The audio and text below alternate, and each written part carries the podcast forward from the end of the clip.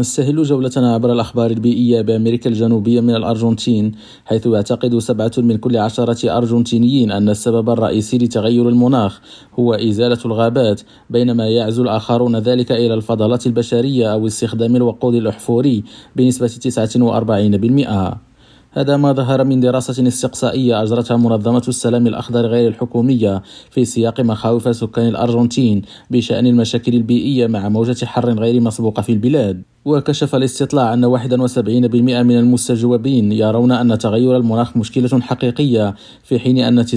يعتبرون الأرجنتين متأثرة جدا أو إلى حد ما بأزمة المناخ. وإلى البرازيل حيث رحبت الحكومة بالاتفاق الأخير الذي تم التوصل إليه في الأمم المتحدة لإنشاء مناطق محمية بحرية معتبرة إياه خطوة مهمة للحفاظ والاستخدام المستدام للمحيطات وقالت وزارة الخارجية في بيان أن الحكومة البرازيلية تهنئ جميع الدول الأعضاء على الإبرام الناجح للاتفاقية مشيرة إلى أن البرازيل إلى جانب دول أمريكا اللاتينية الأخرى قد أقامت جسورا لضمان إبرام اتفاق متوازن وطموح. خالد التوبة Rim Radio Brasília.